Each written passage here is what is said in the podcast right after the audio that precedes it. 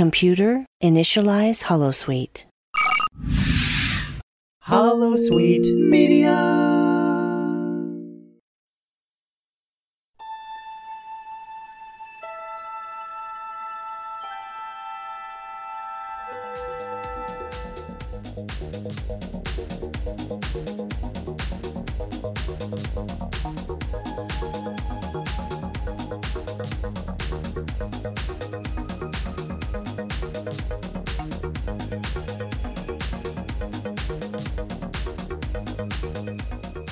Hello everybody and welcome to Random Trek Review, the podcast where we analyze, discuss, and review randomly selected Star Trek episodes. My name is Andrew and I will be joined by my good buddy Matt this week, who unfortunately seems a little distracted working on his old hunk of junk car. I don't know if I'm going to be able to pry him away to talk Star Trek this week. So Matt, what do you think? Maybe put down the hydro spanner or like a some sort of sonic wrench or something? Could you put it down and talk a little Voyager with me?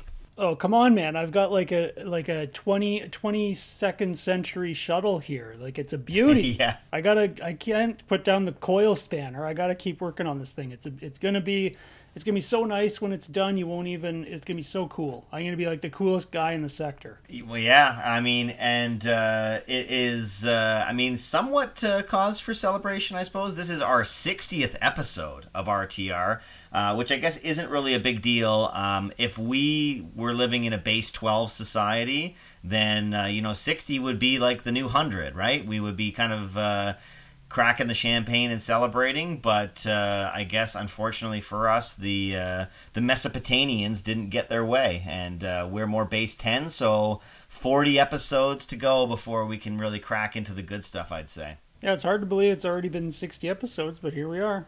Yeah, and it doesn't seem like I'm getting very much better at these recalls, because I think that if you kind of go back a fortnight, it would appear that I maybe did a little switcheroo, and I even knew it when I was going through it, but it happens, and sometimes you just kind of have to throw up the Hail Mary. Mine sailed over everybody's hands and into the end zone, so why don't you just get this part of the episode over and give me a ranking out of 5 hunks of junk? Well, you got this one mixed up with Unimatrix Zero, because you talked about it being a 7 of 9 episode where she's in this like Borg virtual world, and there's like drones from all these different cubes and ships that are in this virtual Borg world, and so yeah, like it was pretty much like spot on what Unimatrix Zero was, but unfortunately this is Alice. So classic switcheroo. We've both done it more than once. So if you'd picked out Unimatrix Zero, you probably would have gotten 4 or 5, but this is Alice, so unfortunately I'm going to have to give you 0 hunks of junk out of 5. But I guess it's hunks of junk, so it's not the worst. It's fitting, yeah. I was, as I was explaining it, there was a couple of things that kind of clicked with me. One was the fact that I don't think that Alice actually was the name of 7 of 9 in that episode. It kind of came to me after I had already started. And then as I was going through it and kind of explaining it, I was thinking, oh, wait, this is not one episode's worth of stuff. This is 2 episodes worth of stuff. Oh, wait, this is one of the most famous Voyager episodes of all time that I'm explaining, and I just kind of had to own it. So this, of course, is from Season 6, Episode 5. It originally aired back on October 20th, right before the millennium, 1999. It had guest stars Claire Rankin as Alice, as well as the alien. I don't know if you picked up on that, but we'll talk about it in a second. And John Fleck as Abaddon, the flea market guy, the junkyard dealer, I guess. It was written by Julianne Delane and directed by our old friend David Livingston, who we have pulled more than once. If you were like me and you got all jumbled, you can't remember what this episode was all about, well, it's a little fitting, because as we kind of enter into the shopping season here right before Christmas and the holidays, Voyager is looking to do a little shopping of their own at Abaddon's junkyard. They get some pretty good deals, and they use Neelix's experience as a trader to wheel and deal, but Ensign Paris has his eyes set on a small, single-person ship that he can fix up. Chakotay agrees so long as he does all the work himself and he doesn't affect his work. Paris immediately falls in love with the tiny ship and begins the process of fixing and cleaning it up. Eventually, it becomes a bit of an obsession, even so far as to having hallucination that the ship is a real person. Things escalate when Paris starts wearing a specialized spacesuit and stealing parts from Voyager in order to put it into his pet project. B'Elanna shows some concern and is rewarded with the ship attempting to kill her. Paris freaks out and makes a run for it. It turns out that the ship's neural interface is very much like an addictive drug, and it affects the pilot. Luckily, the doctor makes the save, and the tiny ship is destroyed in a plasma stream. All right, Matt, now I am kind of kicking myself a little bit here because, as the listeners probably know, I have recently kind of completed Voyager, and this is season 6, so I have seen this one relatively recently. I think that it's one that sticks out. I don't really remember the first time that I had seen it, but I think that this is probably a pretty good prototype for just like a plain, pretty solid Voyager episode. Like, I think that if you wanted to show somebody what Voyager is all about, but you know, didn't necessarily want to show them one of the classics, this one is like a pretty middle of the pack kind of episode, but it definitely has some memorable parts. Do you have any kind of overall memories of this particular one, or any like, you know, lovelorn kind of memories of it, or is this kind of just another one that's, you know, in the gambit of episodes? I think it sticks out for me just because it's a very unique premise where you have this ship that has kind of a consciousness and a personality that kind of takes over a member of the crew. That's not really something that you've seen elsewhere. So yeah, it sticks out for me because of the premise. It's pretty interesting and pretty unique. But as far as the episode itself, like, I agree that this is kind of a, you know, like an above average but still kind of run of the mill episode of Voyager. Like, it's pretty solid, but it's not like super classic or anything. Yeah, and I would agree. I think that the only real piece of information that I got, and it was actually you that had pointed out, was that this is Julianne Delane's only writing credit. And I didn't mention it at the top, but it actually did have not a writing credit, but like a, what do you call it, like a storyboard credit, or like a touch-up credit kind of thing, with a couple of like mainstay Voyager writers. So it definitely does kind of maybe this was like a fan submission, or like they found this story on a cocktail napkin or something. Like, it is a little strange that, you know, you would only ever write one thing, and then it was like this random episode of Voyager. What are your thoughts? Do you think maybe this was a fan submission?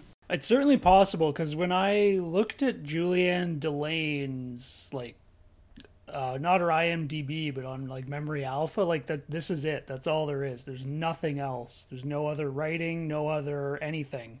So I wonder if it was like a fan, or maybe like an intern who like did this one thing and then just never, it, like, they never became a writer for whatever reason. But yeah, it was kind of odd to see, I mean, a writer get a credit like this for an episode, but nothing else.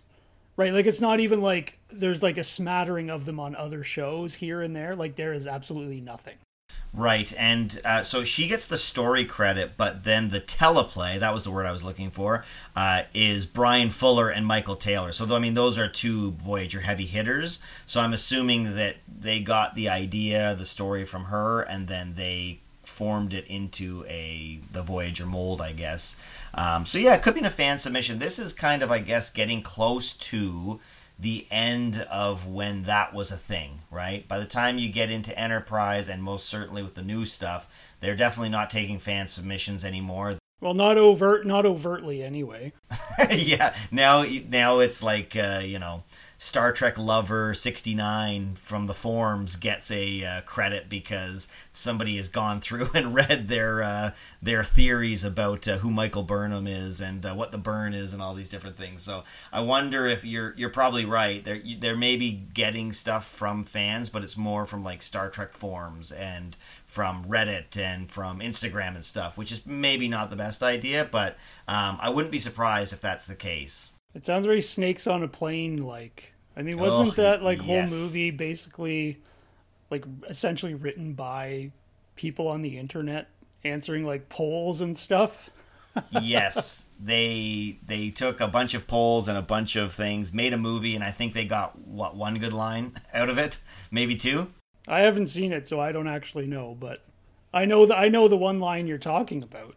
Yeah, exactly. And I think that the fact that they never really tried that again is probably a good inclination that it's not the best way to go about making media. I would say that's maybe not the best way, no. All right, every once in a while, Matt, when we do these episodes, you get these nice little Easter egg things. It wasn't very long ago where we were talking about Tuvok's 100th birthday. Remember with the purple shimmery cake and everything? It was only a couple episodes ago, and now we are into another episode where Tuvok's age is kind of the brunt of the joke. And we have our episode starting here with Paris and Kim and everybody trying to guess Tuvok's age. And based on my calculations, I think they're way off. They're kind of into the mid-late 100s. But I think that this is not that far off of that episode we last watched, so he should be right around 100, I think. Yeah, because Janeway said that he was getting close to the triple digits, and he didn't argue with her, so you would think that she was correct. Right. Now, I did do a little bit of digging around, and one of the things that I found was that he would have been around 110, 111 at this point, which I guess makes sense. But then that episode with the silvery purple cake was Fury, which was episode 57 of RTR, and that was season 6, episode 23. So maybe Janeway was wrong, or maybe the thing that I read was wrong, but he's definitely closer to 100 than Paris and Kim's guess. Maybe Janeway was, like, mistaken, but he didn't want to admit it. Right, like that is the whole joke, I suppose, right? Well, yeah, he doesn't want to admit his age, right? Yeah, so it's like, okay, if you want to believe I'm like 98 or 99, then okay, fine, I'm cool with that. It's the whole thing where, like, if someone guesses you're like 10 years younger than you actually are, you're going to be like, oh yeah, okay, I'm 25, not 35. Yeah, we all have like that person that we work with who's on their 8th, 39th birthday, you know? Maybe Tuvok just really liked that flavor of cake, and he was like, yeah, that's like the traditional, like, 100-year-old Vulcan cake, so, like, just keep them coming. Maybe it wasn't even his birthday, but he was just like, I'm not going to turn down a free cake. He does have kind of a crooked sense of humor. Yeah, maybe. So that we got a fake out here, right? So there is this fleet of ships that is not very far away. They kind of stumble into them, but it's not really a fleet of ships. It's a fake out. It is Abaddon's repository of lost treasures, and we get kind of this teaser that's not really a teaser, I don't think. I think that it's a little bit it's a little bit lackluster, I think. So it's not something, I don't think, that leaves people, you know, itching for more after the opening credits. We just kind of see like, oh, it's a junkyard, and we go to credits. Well, I thought them guessing Tuvok's age was kind of funny. And when this Abaddon guy like first came on the screen and was like, welcome to my repository of lost treasures, I wrote down, is this guy a Ferengi? Yeah, he's like the Delta Quadrant equivalent. Because he it wasn't just the fact that he was like trying to sell them or trade them stuff, but just sort of like the demeanor and the like charm that he was sort of working on them. You know, right from the start, it was like, oh, this guy's like he wants something from them. Yeah, and it's interesting because you get a couple of different takes. So he's kind of butters Neelix up. Oh, you're a man of commerce. I can tell that you would have been like a great dealer and stuff. And then at one point, Harry Kim says, "This guy's got more technology than the Borg." But then Seven of Nine's like, "It's all junk." So it almost kind of shows how gullible some characters are, but others aren't. Like Seven isn't buying it, but Harry Kim's like, "Wow, look at all this great stuff." I think that that's kind of an interesting way to go about it. That's not obviously not what the episode is about at all, but I like that they kind of kept those character beats And I actually almost wonder, do you think that Neelix maybe should have been a little bit more savvy when it came to trading and commerce and stuff? Should that have been part of what his character ended up being? Or do you think that he is what he is? He's just the cook and that's good enough. See, the thing about Neelix that I was thinking about this quite a bit, actually, is that I think they did a good job of giving him things to, like, multiple things to do and multiple things that he's good at, but they didn't go too far with it and make him like the Swiss Army knife, right? Like, he's the cook and he's the morale officer and he's like the diplomat, but the babysitter. The babysitter, yes, very important job on Voyager. But they didn't take it too far to a point where it's like, well, he can just solve anything because he's Neelix and he's, you know, the jack of all trades and he knows how to do all this stuff. Like, I think they sort of kept some limits with him, which I think was a smart thing to do, because if you make him an expert at everything, then it's like, well, what do you need the rest of the crew for? Yeah, that is true. And you know what? Sometimes it's good to have somebody, like, you know, the saying, jack of all trade, master of none. Like, that's kind of the Neelix character, right? Yeah, in a way, yeah. Because there are a lot of things that he can do, but he's not necessarily the best at everything, except, well, the cooking, I guess it depends who you ask. True. It seems like it's kind of like weekly dependent, right? Wasn't there one episode where, like, everyone was, like, revolted by something he cooked and Ensign Kim was like, can I have seconds? Yes, exactly. So, I mean, I guess taste is in the eye of the beholder kind of thing. It's subjective. But, I mean, this whole episode and everything that is going to happen here is all based around a very human classic trope, right? This is, of course, like the guy who's going to fix up the old hot rod, right? Like, we have seen that since forever, right? Like, I always remember Home Improvement. They're always working on the hot rod in the garage. They worked on that hot rod for like 7 years or whatever. Yeah, exactly.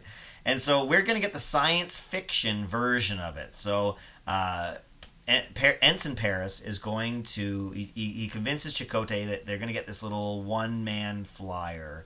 He convinces them, you know, like, this is going to be useful, we're going to need it, I'm going to fix it up, and it's going to be great. Do you think that is a good idea for a science fiction crossover connector, or do you think that they're literally watching old episodes of Home Improvement and they go, oh, well, you know, if Tim Allen can fix up something, then Tom Paris can fix up something? Well, personally, I'm not like a car person, so I don't really think that I don't like it a lot, just as in general.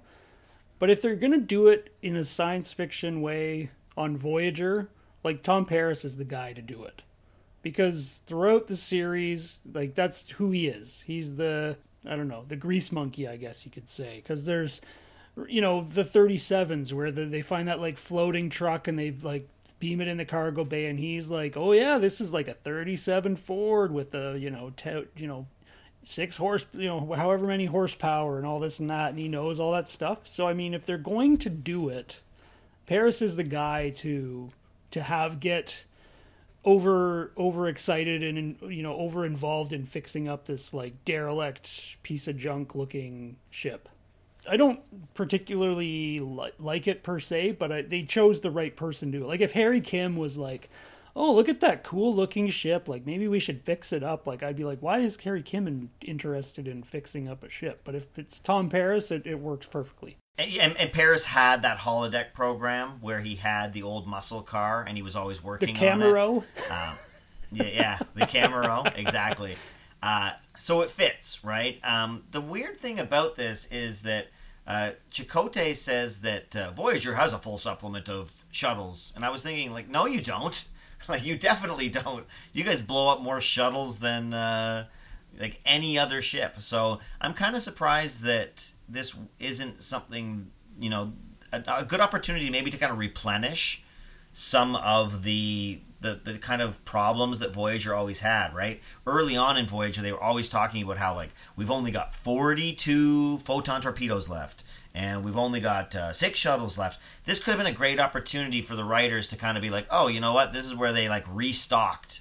And so now those super nerds like you and me that are kind of counting and be like, well, technically you actually only have this many photon torpedoes left, they could be like, oh no, we replenished back in that episode Alice, don't you remember? Do you think that was a missed opportunity? I thought it was hilarious when Chakotay said we have a full complement of shuttles. I was like, really? You blew up like like several in the first couple of episodes. I find that hard to believe. I think it makes sense that over the course of the series, because there's only so much that we actually see. Like, I didn't have a hard time with them saying like, oh, like at the beginning, yeah, you're right, they only had like whatever 40 photon torpedoes. It does make sense that somewhere along the line they would have been able to, gather the parts or whatever materials necessary to make more. But shuttles are kind of different. You can't just like replicate a shuttle. I feel like that one was kind of a little bit harder to believe that they would be able to replenish them as quickly. So this kind of would have been an interesting way of, because they're at this huge junkyard, like they could have been like, oh yeah, if we have, if we trade for these parts over here and we replicate these parts here, like we could probably build a couple new shuttles because we got all the parts here in this junkyard, right? So yeah, it would have been interesting if they had kind of taken that angle and maybe been like looking for stuff like that instead of just using like generic terms like, oh, we're going to trade for a power relay or a power cell, like it would have been interesting maybe if they'd sort of went for more specific kinds of things rather than just sort of generic items. It was actually a kind of a missed opportunity to use Voyager as a patchwork kind of ship. It would have been really cool if, like, as the seasons went on, Voyager started getting hull sections that were, welded onto the side of it, and they had, like, a Kazon shuttle and whatever kind of shuttle that they found, and they had the Flyer, and then they had an old Starfleet one. Like, it should have maybe seemed a little bit more desperate, their trip back. And I think if they had taken that approach, it would have maybe been interesting. But, that's obviously not what it's about, right? This is just kind of like the weekly episodes, and we're just kind of expected to just be in on this one particular thing and not think about the rest of it. I think that's what some of the writers wanted to do.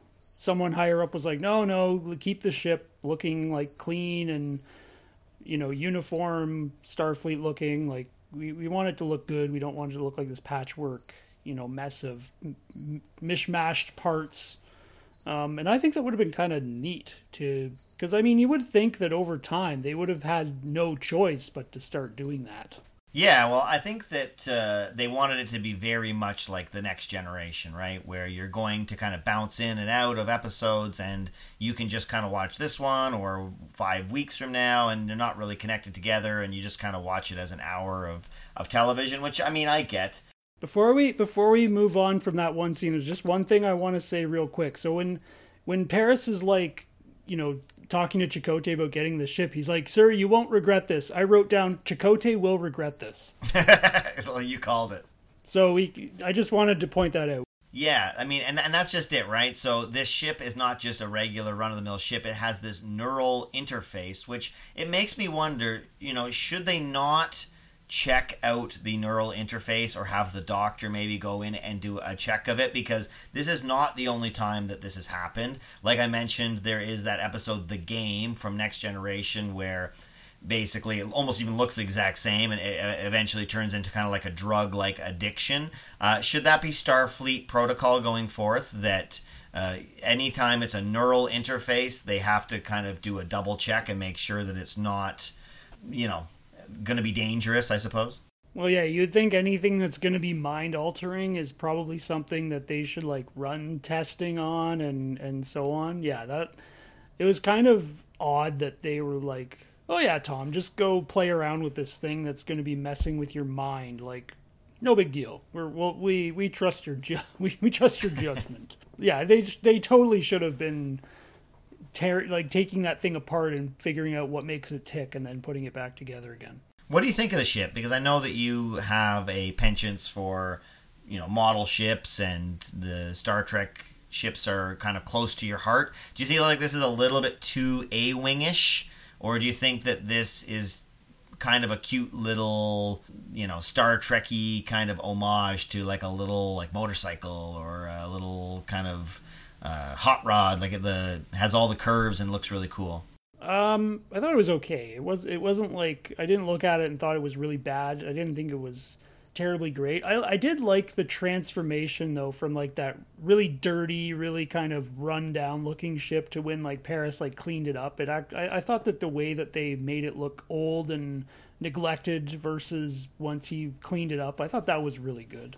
True, yeah. And it was kind of an interesting color. Like it was kind of like a almost teal green color, which you don't see much. Kind of Romulan-ly. Oh yeah, maybe a little bit. Yeah. Yeah. It was. I thought the ship was okay. I didn't think it was bad. I didn't think it was great. There was an old video game that I used to play called Aegis Wing, and you were in like a little one-person fighter, and it's almost kind of like Asteroids or something, where you had to kind of go around, you shoot these little beads, and it very much looked like that. It's a pretty generic kind of look for a ship, but you definitely could tell that if you were a pilot and you wanted something that was fast and could kind of get into all these nooks and crannies and really kind of move quickly, especially if it got down to the planet level, like that ship would be the thing, right? It's the equivalent of a motorcycle for us, right? Yeah, pretty much.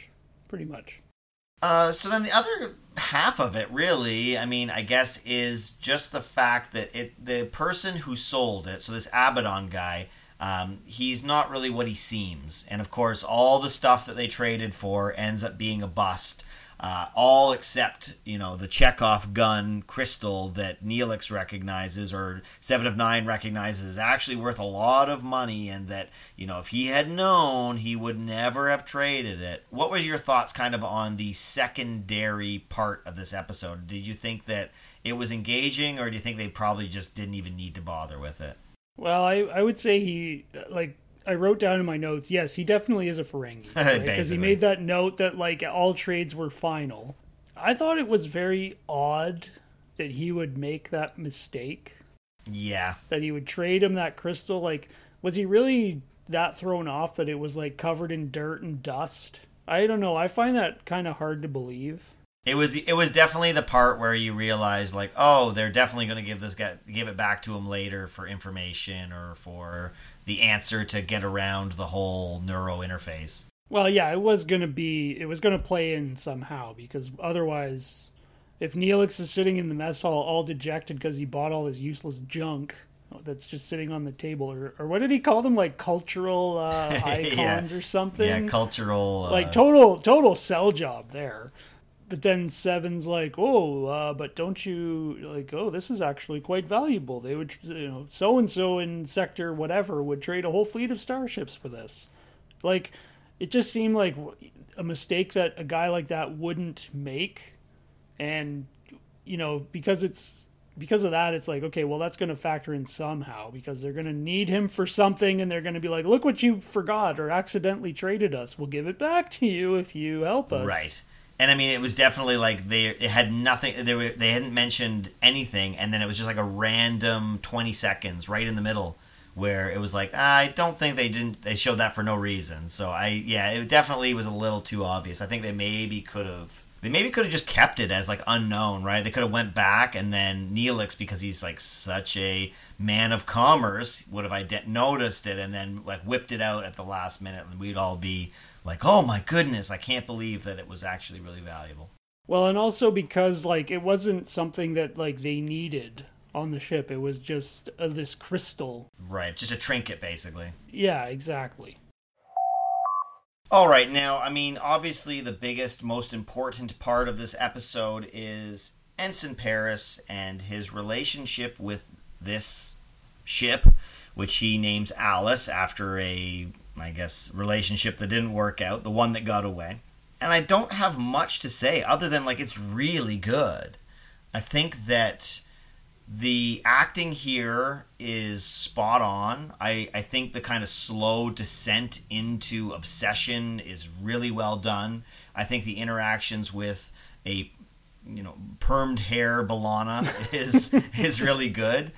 Are we going to have to start the Torres Harometer today? I don't know if we need to start doing that. But, yeah, I think that, like, his actions are very believable. And when he eventually snaps, like, there's that scene in the hallway where he kind of snaps at B'Elanna, and it's like, oh my goodness, like Robert Duncan McNeil does not get enough credit, in my opinion. I think that this is great, because if he doesn't do this perfectly, this episode is terrible, cheesy, like throw it in with Threshold and all the junky ones that we always make fun of. But because the acting is done in such a kind of nuanced way, I actually feel like it really makes this episode kind of a notch above. Well, the thing that I would say is something that you touched on is the slow descent into complete obsession. And I think you're absolutely right that Robert Duncan McNeil did a really good job acting in this episode. I think Roxanne Dawson deserves quite a bit of credit as well. I think she played sort of the, I guess you could say, scorned girlfriend who got put aside in favor of a car or a shuttle in this case. I thought she played that pretty well. Like there were some scenes where she was like pretty pissed, acting the way you would expect someone in that situation to act. It's interesting that, these two went on to become better known for like their directing. And, here we have an episode where we get pretty good acting from both of them. I thought they were both really, really good in this episode. And like you say, if the descent into obsession isn't gradual like it was, and if Robert Duncan McNeil does like a mediocre or bad acting job, like this episode had it could have been pretty cheeseball, because you would get into sort of the cliche relationship-y kind of stuff. But the acting, I think, sort of took it to a level where it's like, wow, this is engaging, and this is very interesting. Yeah, and I guess, like, so is Alice a hallucination, or is it kind of something more embedded? I mean, it's never really said, and there's a lot of scenes where people are saying, what are you looking at, or what are you staring at? But I feel like it's supposed to just kind of be like in your head, like after you've neuro-interfaced, you start having a hallucination of whatever thing that you think about. The only thing that kind of maybe goes against that is that the same actress played the female human Alice that Paris sees, as well as the one that Abaddon sees later when he kind of starts to help Voyager. So do you think that the ship was really actually alive and imprinting them on their brains, or was it just kind of like what their imagination had seen? Or is it just best left as like, our imagination? Yeah, that's one thing that kind of, when we get to the end, we'll have to come back to this. But I don't know. I think it was just a hallucination that was in their head, because like you said, there was that scene where Abaddon was like, they came back and they're like, hey, what's up with this ship that you traded us? And he was seeing like an alien version of like the same person. So it makes me think that like maybe somehow the neural interface like left some residual thing in your brain that made you see these things, like the female, or I guess if it was a female pilot, maybe it would be like a man version of the influence. Like, I don't know, it was kind of a hard thing to wrap your head around, but I think it was somehow the interface left some sort of thing in your head that made you see this like manifestation of the ship. But I mean, they don't really explain it. No, and I really kind of like it better that way, because then it's more of a, it could kind of go either way. Like if I think it's more in the head, but you think it's more of the ship, then we can both just kind of think that, and it's never really explained. Sometimes your less is more, right? Where if you tried to explain it exactly the way that it worked, and Voyager's the worst for that with like the techno-babbly kind of explanation, it kind of makes it worse, Yeah, like in general, I don't mind that they leave it unexplained, but at the end it kind of falls apart a little bit, and we can maybe get back to that when we get to the ending. Yeah, perfect. Now, one of the other things that I just kind of want to talk about briefly is that they mentioned that the only reason why Paris was picked and Abaddon wasn't was that Paris was a true pilot, and that this particular ship wanted the best pilot in order to do this mission. Yeah, Abaddon's reflexes were too slow, apparently. Right. Poor guy. Yeah. Now, I mean, not really a trivia question, but more of a personal question. Who is your favorite pilot in Star Trek, or maybe who is the best pilot? Is it Riker? Is it Paris, Sulu, Detimer? Who is your favorite pilot? This is an interesting question because, like, Paris is without a doubt the most self-promoting great pilot. Yeah. It's funny. I don't know if you or the listeners are listening to the Delta Flyers podcast, but there was like several early episodes where, you know, he would have lines like, "Oh, but I'm such a great pilot," or, yeah, right, or "I'm the best pilot you could ever have." And so he's not shy about promoting how great a pilot he is, and he thinks that he's a really great pilot. I don't know. I mean, these guys are like flying these ginormous starships. Yeah. How hard is it, right? Well, not like how hard is it, but like what makes a great pilot, you know? Well, you know what? I'm going to quote one of my favorite John Cena lines, which is, if you're really good at something, you will go around telling everybody. When you're great at something, they'll tell you. And so if we're using that kind of like... bar to measure, if Paris is always talking about how great he is, then that would probably mean that Riker is the better pilot, because if you remember, Riker very rarely ever kind of brought it up, but it was always being brought up by the people around him, the Admiral who knew him or his friends would always be saying, like, Riker is the best pilot. Chain of command, right? Like Jellicoe. Yes. That's like one where that's pretty blatant, where he's like, he's talking to Geordi about the mission they need the shuttle for, and he's like, can you fly this mission? And LaForge is like, I can do it, but if the man you want on this ship is Will Riker. Right. And to me, that kind of is maybe a notch above. Like, I think that Paris is probably, you know, he's probably like the cockiest, and, you know, he would want to probably, you know, go in and do the whatever, like the trench run of Star Wars or whatever. But I think that the fact that Riker is kind of so modest about it says a lot. And I mean, there's never been really a case where he didn't kind of rise to the challenge. So for me, I'd probably say Riker, even though it's not maybe the most obvious pick. I definitely think and appreciate that everybody else is kind of mentioning that he's the best. We need a short treks where it's like Paris versus Riker. Yeah. Settle it once and for all. They can, it's from the, remember that episode, The Race? It'll be like, they could do that again. Yeah. Yeah, like Seinfeld, where they, what was the guy's name? I forget. Oh, yes, when Jerry leaves early off of the... You got the head start, but no one noticed. Start, yeah. And the one guy like suspected him for all those years. I forget his name. That's going to bug me. But anyways, it'll come to you as soon as you stop thinking. As soon as we turn the record button off, that's when I'll remember. Exactly. Now, speaking of first officers, I think that this is really a beautiful, smartly done little thing. When Paris needs the supplies, so he needs these certain things for the ship in order to get it running. He goes to Chakotay, not to Janeway. Such a small little thing, but I feel like these older Treks, they had an appreciation for kind of who was in charge of what. And so, like, that's too menial for Janeway to deal with. And so you go to Chakotay, who has his own office and has his own space, in order to ask for that particular thing. Do you think that is lost in New Trek? And do you wish that the first officer maybe had more administrative responsibilities in the newer shows? Because I feel like that is just dead and gone.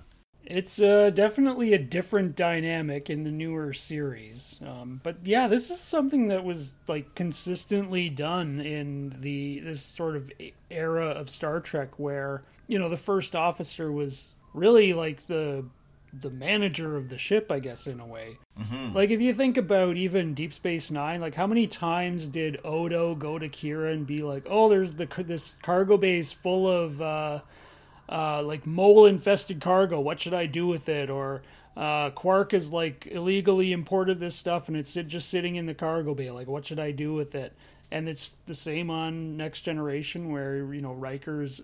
He's always doing the crew evaluation reports. And the duty roster list. And, yeah, exactly. He's always, like, you know, mentioning the duty roster and the crew evaluations. And then here we have Chakotay, you know, basically managing the supplies on the ship and you know, telling dejected Paris that, no, you can't have this and this thing that you need and that thing that you need. We need those in case there's an emergency and blah, blah, blah.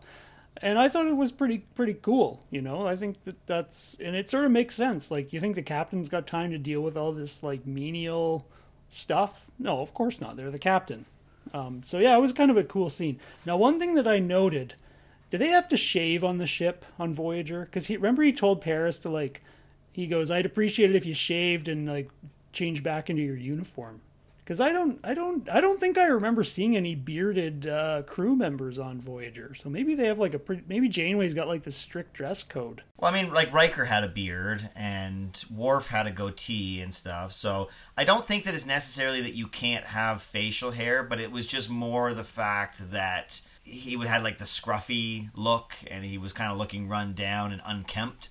I wonder, or maybe Voyager's like the New York Yankees. Well, that's what I was thinking. Like maybe Janeway just like has something against beards, and so she's like, nope, no beards on my ship. You guys got to shave. Because I don't think I can remember seeing a Voyager crew member with a beard. I could be wrong. Although it's not very progressive, really. Like it's something that it's a slippery slope, right? Because then you know you're going to start making them have their hair a certain way and stuff as well. So.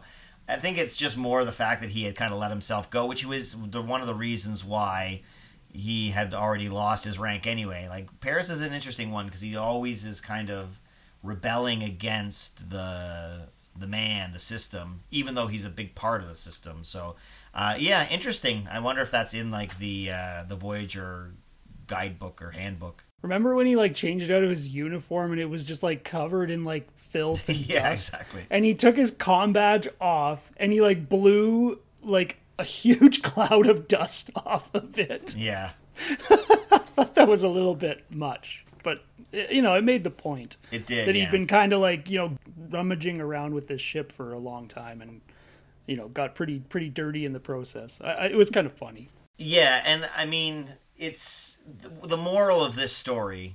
I mean, and I guess this is kind of the big piece, right? Like, this is the most important part. Is what is this? Is this kind of a sci-fi take on addiction to drugs? Is it addiction to technology, you know, cell phones? Is it both? Right? Like, somebody getting obsessed with something, going through withdrawal, struggling with having... their relationships and starting to steal in order to kind of, you know, to meet the drug, I guess. What was your take? Did you kind of see this as like a take on addiction or what, or is it just a story? You know, like what was your thought? I think I would say that it's maybe not specific to drugs, but I think it's kind of a message about like when you become obsessive about something, this is, you know, this is how it can affect you and this is how it can be bad for your health and bad for your relationships and whatnot. I mean, it predates cell phones because it was 99. So, but I mean, technology, but yeah, computers, I guess, is a reasonable thing at that point in time. So I think maybe it's more about... just obsession with things that are kind of trivial in the grand scheme of things and how it can influence and impact, you know, your relationships with the people that are important to you. Right. And I mean, that is the most important piece. And I don't know that we get a very satisfying conclusion because to me, it's kind of like the doctor comes in at the end. He's going to do the suicide run into the stream for reasons. And we don't get any real payoff to that addiction, right? They say that it's going to take a little bit for him to kind of recover, but, you know, they do the magical technobabbly kind of thing, and next thing you know, the episode's over. Did you think they just ran out of time here, or do you think that they maybe missed an opportunity to do something a little bit better? Well, the ending was definitely a bit unsatisfying. I think it was kind of a clever way of kind of breaking him away from this by, like, sneaking in Torres, like, sort of in his brain, I guess. Because I guess, like, they sort of tapped into the computer of the ship and then had her appear in his mind so that she could sort of talk sense into him. Okay, I didn't piece that together, so that is kind of cool. I thought that was clever, but, I mean, we talked about... you know, what is the, you know, what is the ship and how is it controlling his mind? And I mean, it's okay that they leave that unexplained until you get to the ending, because then you, like, the question that I'm asking myself is, why is this ship that has like its own, a mind of its own, why is it going to fly into this particle fountain thing and blow up? Like, I mean, I think at one point she said, oh, we've returned home. But like, if the ship is the, like, if the ship has its own, like, personality or whatever, and it flies into this thing and it blows up, like, isn't the personality gonna, like, die with the ship? Like, they, like, this is the kinds of things that were going through my head in this ending, and that's why I found it unsatisfying, because it just, it was a lot of questions and not really a satisfying ending. Or was it that it was an alien that was trapped in the ship and they lived in the stream, and so then they were trying to get back to there, or something to that effect? It's never really kind of explained, and it's not that it's bad, it's just kind of like it abruptly ends, and then you're left with a couple of questions and some credits to read while you ponder them. I don't know that it's a great ending, but the setup and the beginning and everything was really good. So yeah, interesting, but I don't know. My take on it was that maybe it was an alien that got into the neural interface and got trapped there or something, similar to what we've seen before, right? Like a beam of light or something gets stuck in it. And then it needed to get back to there, and so then it needed a pilot to do it. But it wouldn't really take an expert pilot to literally just drive to where it is and drive into it. Yeah, Abaddon couldn't have done that. Like, how bad of a pilot is he? Right. Or, like, if the ship was turned on, couldn't it just say, oh, by the way, like, I'm an alien trapped and I just want to drive there and go into there? I don't know. That part wasn't really great, but as a whole, I think the episode was pretty good. Yeah, I mean, I thought of, like, maybe they could have, like, you know how they have that, like, makeup scene in sickbay right at the end where Torres and Paris kind of, you know, they make up and everything. I was kind of thinking, like, what if, like, I don't know, the captain or Ensign Kim, like, comes in and, like, kind of just in, like, 30 seconds comes up with some, you know, some sort of explanation as to what was going on with this ship, and then they leave, and then you have Paris and Torres make up. I mean, that's, I think, the only way you maybe could have had a chance to explain what exactly was going on. But I don't know. On the one hand, it is kind of cool to leave it to your imagination, but I think just the way that the ending came around, it kind of leaves you with a lot of questions. And it was very original series, with, like, Paris looking into the camera and being like, we're just friends, when they talk about the Delta Flyer. I was like, I could totally see Kirk saying that line. All right, Matt, we've only got two guest stars this week. I think they were both pretty good. The first one is, of course, Alice, who plays the ship. And apparently, Claire Rankin, she's a Canadian, so obviously we like her a little bit more than the average person. But she was also in Stargate Atlantis, so she has a little recurring role on that show. What did you think of Alice? Did you think that she was good, or just was one of those characters that fit the role? I thought it was pretty good, actually. I thought that it was well played, sort of that she tried to, like, be friendly, I guess, at the beginning. And then as Paris became more and more attached, she became a little bit more, I guess, aggressive and pushed him around a little bit more. And I thought that that was pretty good. And I thought that that scene in the conference room where she was, like, the Abaddon alien version was actually pretty good, too, because I was... like, Abaddon was, like, legitimately freaked out when she appeared, and I actually believed, like, just the way that she, like, talked to him in that scene, that, like, he was, like, legitimately, like, fearful of this, like, alien thing in his head. Yeah, and what did you think of Abaddon? So, I didn't realize, but did you know that this was the same guy that played Silic in... Enterprise? Remember the kind of, I don't even know what they were called, that kind of like Zulaban guy. He was kind of one of the little mini villains, I guess, in the early days. What were your thoughts on Abaddon, and did you recognize that it was Silic or no? With John Fleck, and he's actually been in Deep Space. He was actually in Deep Space Nine and Next Generation as well. He has a very distinctive voice, and so I recognized the voice almost immediately. I thought Abaddon was. It was kind of a different role for John Fleck, because he has this, he's playing Abaddon, which is this, like, inviting, sort of, you know, Ferengi-like sort of traitor. which is very different from, like, John Fleck in Deep Space Nine and Next Generation. He played Romulan, which Romulans are always very treacherous and duplicitous and villainous, and he was very different in this one. And Silic was like that too. He was like a villain, right? And Abaddon was a very kind of different character, so it was kind of interesting to see John Fleck playing a different character than any of his other ones. Yeah, I thought they were both good. I mean, this is about as normal of an episode as Voyager as you can get, and I mean, the guest stars here, they fit the bill, they do a good job, they're entertaining. I don't have much to add to it, and I don't really have much on the production side either. This is the first time that we hear Neelix's ship name, which is the Baxial, and it's kind of based around, or inspired by, the book Christine by Stephen King, which, I mean, is essentially the same thing, a car that gains consciousness and goes crazy.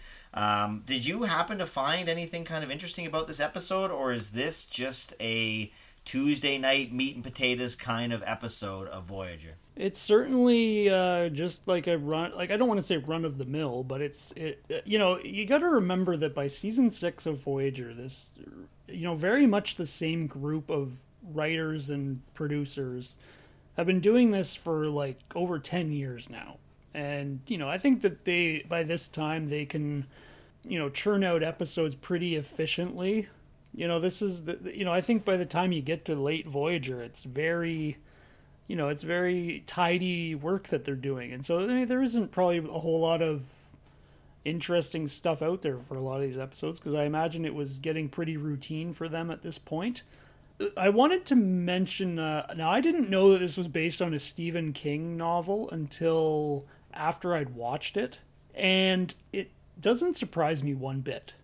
Because that middle section of the episode where Paris is slowly sort of losing his mind a bit and becoming more and more obsessive about this thing, it definitely felt to me like, you know, a Stephen King kind of plot. Yeah, I would definitely agree with that.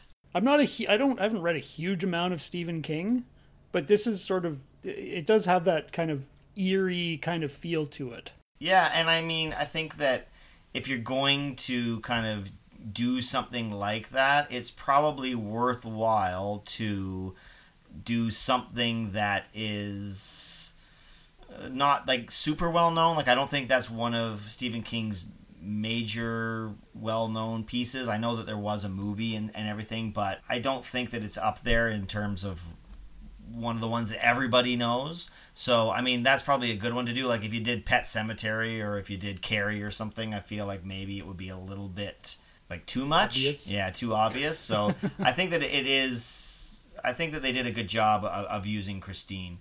What are your overall kind of thoughts on the episode as a whole? Now knowing all the stuff that you know, now that you've rewatched it, did you have a memorable scene? And give me a final rating out of 5 beryllium crystals. I think for me, the most memorable scene is probably that scene in the corridor where Paris and Torres are like having it out, because of the intensity of it and because of how great the acting was in that scene. I think that's probably the one that sticks out to me the most. As far as a line, I'm going to go right back to the beginning when they first come across this like junk heap, and, you know, Tuvok goes to like red alert or whatever because he thinks there might be hostile, and Paris goes, it's a junkyard. Congratulations, Tuvok, you just saved us from a flotilla of hostile trash.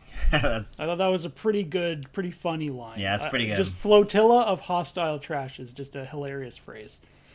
As far as, like, you know, summing up the episode, it's pretty solid. I think the premise is really interesting, that you have this ship that sort of takes over Paris's mind and he becomes completely obsessive about it.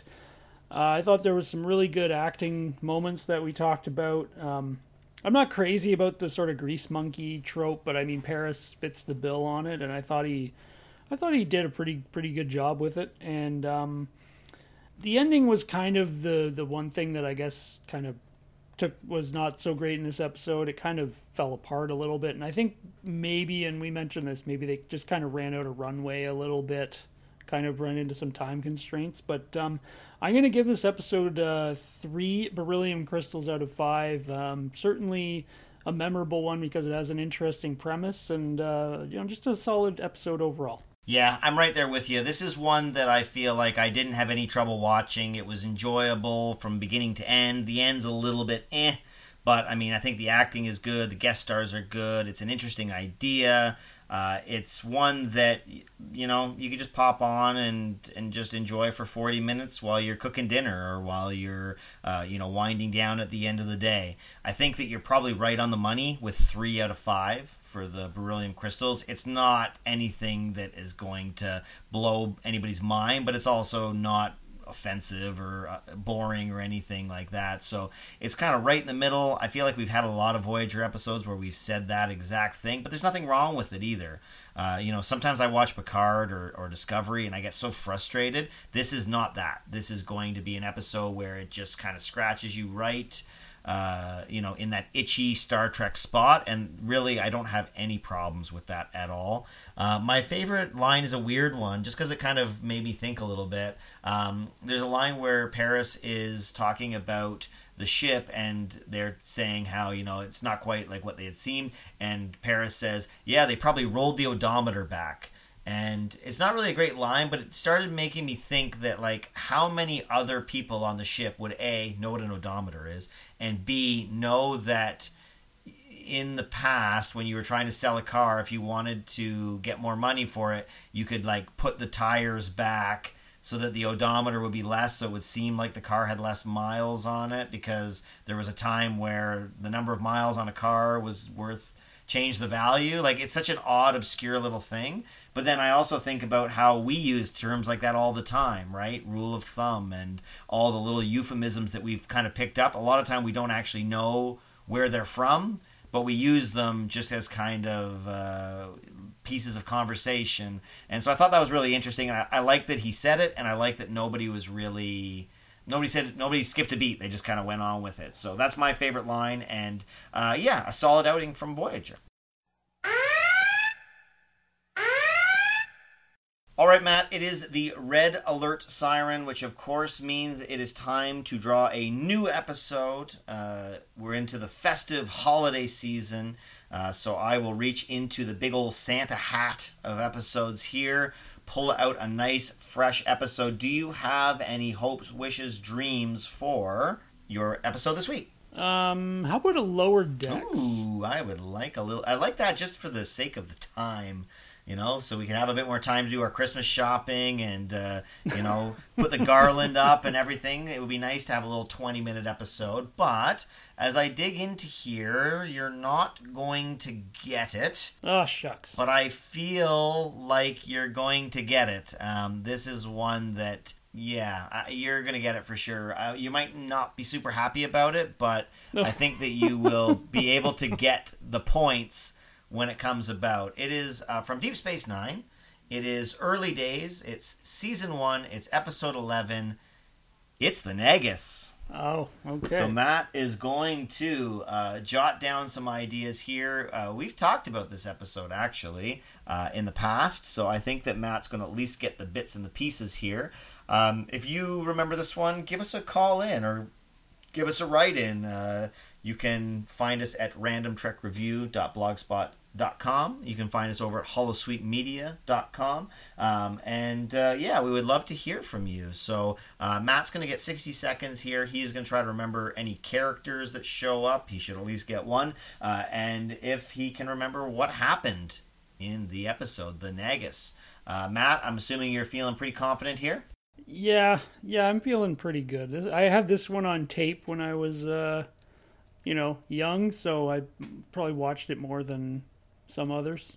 All right, well, let's see if you can do it succinctly and get all the bits and pieces. So you've got 60 seconds on the clock, and please tell us about the Negus. All right, this episode features Wallace Shawn as the Negus, who is the leader of the Ferengi Alliance, and he comes to Deep Space Nine with a very curious announcement, and I believe he, puts Quark in charge of all the trading and wheeling and dealing in the Gamma Quadrant. I feel like there was some big thing going down and he wanted Quark to be in charge of it. oh man, there's like some B story, but I can't really remember what it was. I feel like Rom is also in this episode, and a whole bunch of like other Ferengi, and I think there was like they were like plotting against Quark because they didn't think he should be in charge, and I think they might have even like tried to kill him. So there's, you know, a big kerfuffle at the end, and Quark ends up being saved, and then it turns out I think the Negus, like, it was just all a test anyways, and so they, you know, he wanted to see how they would react. Yeah, that's it, man. The only piece I think that you're missing was that it was a test for Zek. Remember, Zek was like his right-hand man or something, and so I think it was an elaborate ploy to see what he would do in a scenario where Quark was in charge, or if the Nagus was or not. Wasn't it like his son? And his son like assumed that he would be the next Nagus, but then he told Quark, it was like Quark was going to be, and so he got jealous. Yeah, that's his son, right? Zek, or am I thinking of something different? Zek is the Nagus, but I think it was his son that was like... he thought his son was like... his son was like next in line, but then when he said Quark was going to be the next Nagus, he got all jealous. But it turned out to be a test. Anyway... Yes, exactly. I think that you're right on, man. I do not love the Nagus. I do not love well, this is going to be this interesting episode. But we will have to wait and see. You'll have to kind of tune in 2 weeks' time. Maybe it's grown on me. It hasn't. I saw this episode recently. But let's wait a fortnight, and we will decide.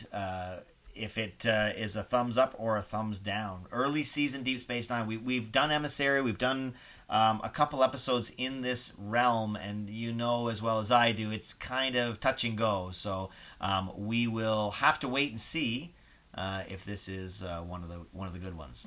So until next time, when we see you again, it'll be right at Christmas time. So happy holidays, everybody. And we will see you very shortly for the next.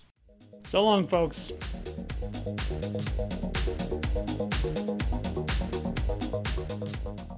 This show is brought to you by Holosuite Media. Computer, list other available Holosuite Media programs. Loading Holosuite preview program for Open Channel, a Star Trek community podcast. But I wish that more straight, cis, white guys said things like that and realized things like that, and I please continue to try and show them the way. I try, and of course I have responsibility too. I am cisgender and I am white, you know, even though I'm a homo, so I think that's great, Nick. I think we should just wrap the show now and end on that note. thank you so much. Thank you. Loading Holosuite preview program for The Janeway, a Star Trek Voyager podcast. Before that timepiece stopped working. Mm-hmm, that really because ugly, he saw it in the shop window. That really ugly timepiece. When I first watched it, I thought, okay, yes, this is a clock that maybe somebody puts on their desk or on a wall somewhere. But later we see somebody pull the same thing out of their pocket. Do they not have watches? Yeah.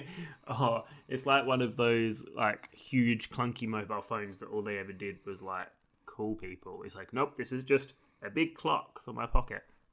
It's something that Flavor Flav should be wearing around his neck. It's that big and obnoxious. Is that a clock in your pocket, or are you just happy to see me? Oh no, it's just a clock. It's most definitely a clock.